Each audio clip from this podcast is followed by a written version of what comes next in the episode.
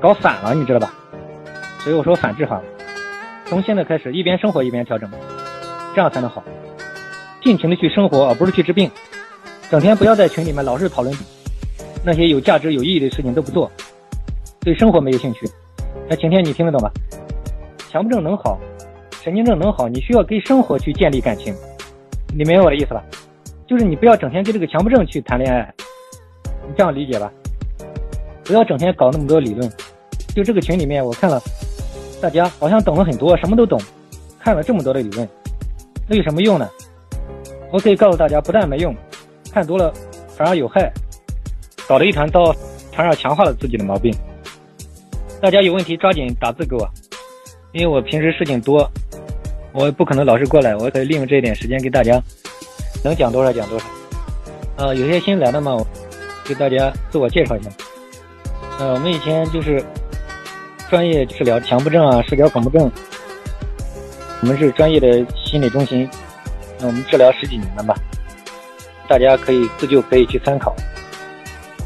我是机构的创始人，今天呢，因为群主邀请我给大家来做一个公益讲座，所以我想尽我可能的帮助大家能够讲一些我十几年的治疗强迫症的经验、社交恐怖症和焦虑症、抑郁症的经验，希望供大家参考。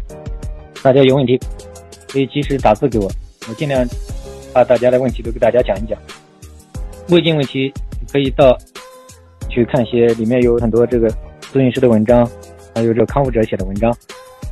愿意自救的可以自己去解决吧。我接着讲晴天的问题。晴天，我跟你说，吴伟老师后来好了，他就是体会到，就整个人就活过来了，就感觉到就是获得第二次生命嘛。他长期枯萎了，经过我给他讲的一系列的方案，他开始慢慢的。获得了阳光、空气和水，这个树重新活过来了，就是老树逢春，焕发出第二次生命，就自我成长了。就这些东西，潜移默化的就化解了他的焦虑、恐惧。你明白我的意思吧？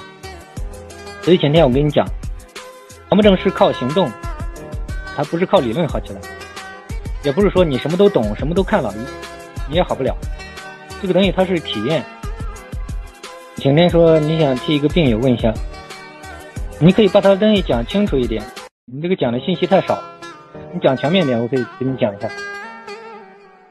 今天啊我跟你讲，想好起来，还有这几个方面，一方面就是生活方面，强外力，自己生活的兴趣点，激活了自己，恢复活力。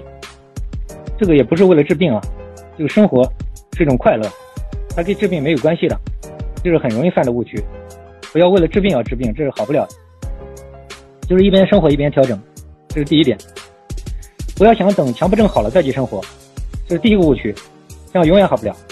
恰恰反过来，现在就去尽情去生活，而不是去病。这是第一点。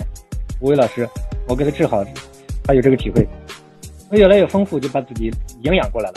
第二点，就是要意识到，要理解自己的这些观念、这些恐惧、这些害怕，不要老把它当成妖魔鬼怪，当成非常可怕的事情。观念上要调整，这个方面叫心理大清理。专业的心理医生会给你做一个心理大清理，给你把心里主要的疙瘩冲突。因为强迫症就是冲突嘛，痛苦嘛，把你主要的疙瘩症结给你清理掉，这第一步就完成了。然后这个强迫症第三点就是什么呢？一边生活一边纠正方向，心态上要调整，就是不要把它当成天大的事情。我给你讲了一个口诀嘛，无所谓。就是为了对治你对他的怕嘛，就从心态上调整。还有一个强迫症要对他的态度上调整，不要老是这么怕他，整天就是要去研究他、分析他。强迫症还有一些关键的点，就是关注的地方要晓得，有一个大方向，就不要走错方向。强迫症人老是走错方向，很容易被他给诱骗进去。一不小心嘛，强迫症就像一个九头鸟一样。一不小心把他掉进去，半天都出不来，脑袋都想破了。老是觉得他阻碍自己，前怕狼后怕虎，要求这么高，活得累。